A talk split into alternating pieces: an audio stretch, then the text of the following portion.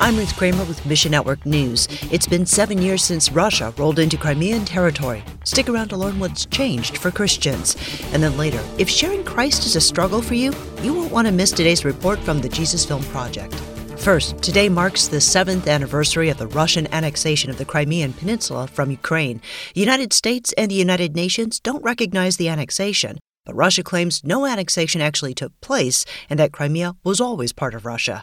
Eric Mock of the Slavic Gospel Association says In the middle of this are the people in Crimea. Crimea still remains a little bit of a mixed bag with both Russian and Ukrainian citizens. So there's some natural tensions and some frustrations that are going on. But with the decrease in tourism, of which tourism was one of the larger revenue streams for the region, plus the sanctions from Western governments, it's made small businesses and life there in Crimea quite a bit more difficult than it was before. Yet, in the middle of this, the churches there are flourishing. SGA continues to remotely support Crimean churches. Mock says these Christians are shining a light in a difficult situation. And one of the things about the gospel in these very difficult times is the gospel is about hope. It's about giving people a compass to navigate what otherwise would be very confusing times. And so the churches have recognized that their mandate from God is different than any other mandate from man. Pray that God would strengthen Crimean Christians for this purpose. Next, E3 Partners has used virtual mission trips to continue ministry during the pandemic. Digital technology allows participants to meet with Christians overseas, even ministering and praying with them. E3 regularly offers trips to Nigeria. Dennis Larkin organizes these trips, working with E3's team of six Nigerian Christians spread throughout the country.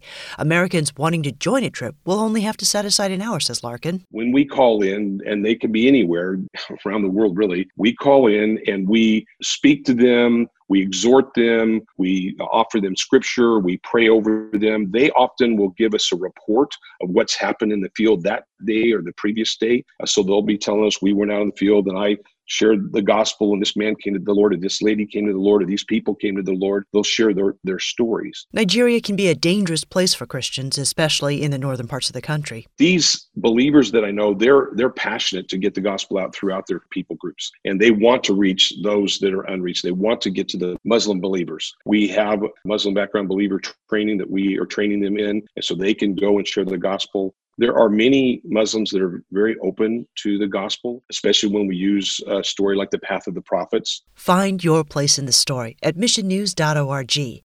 And we have some good news for the pandemic age. You don't actually have to travel to be a missionary. We turn now to MNN's Katey Hearth for the details. In the Great Commission, Jesus tells us to go and make disciples of all nations. You don't have to board a plane to live out that calling.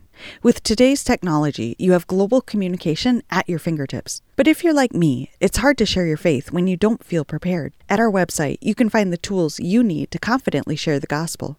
Today's report from Jesus Film Project contains four tips and three resources that make evangelism easy. Tip number one be a good listener. The gospel is always relevant, but it's a lot easier to point people to Jesus when you understand their concerns.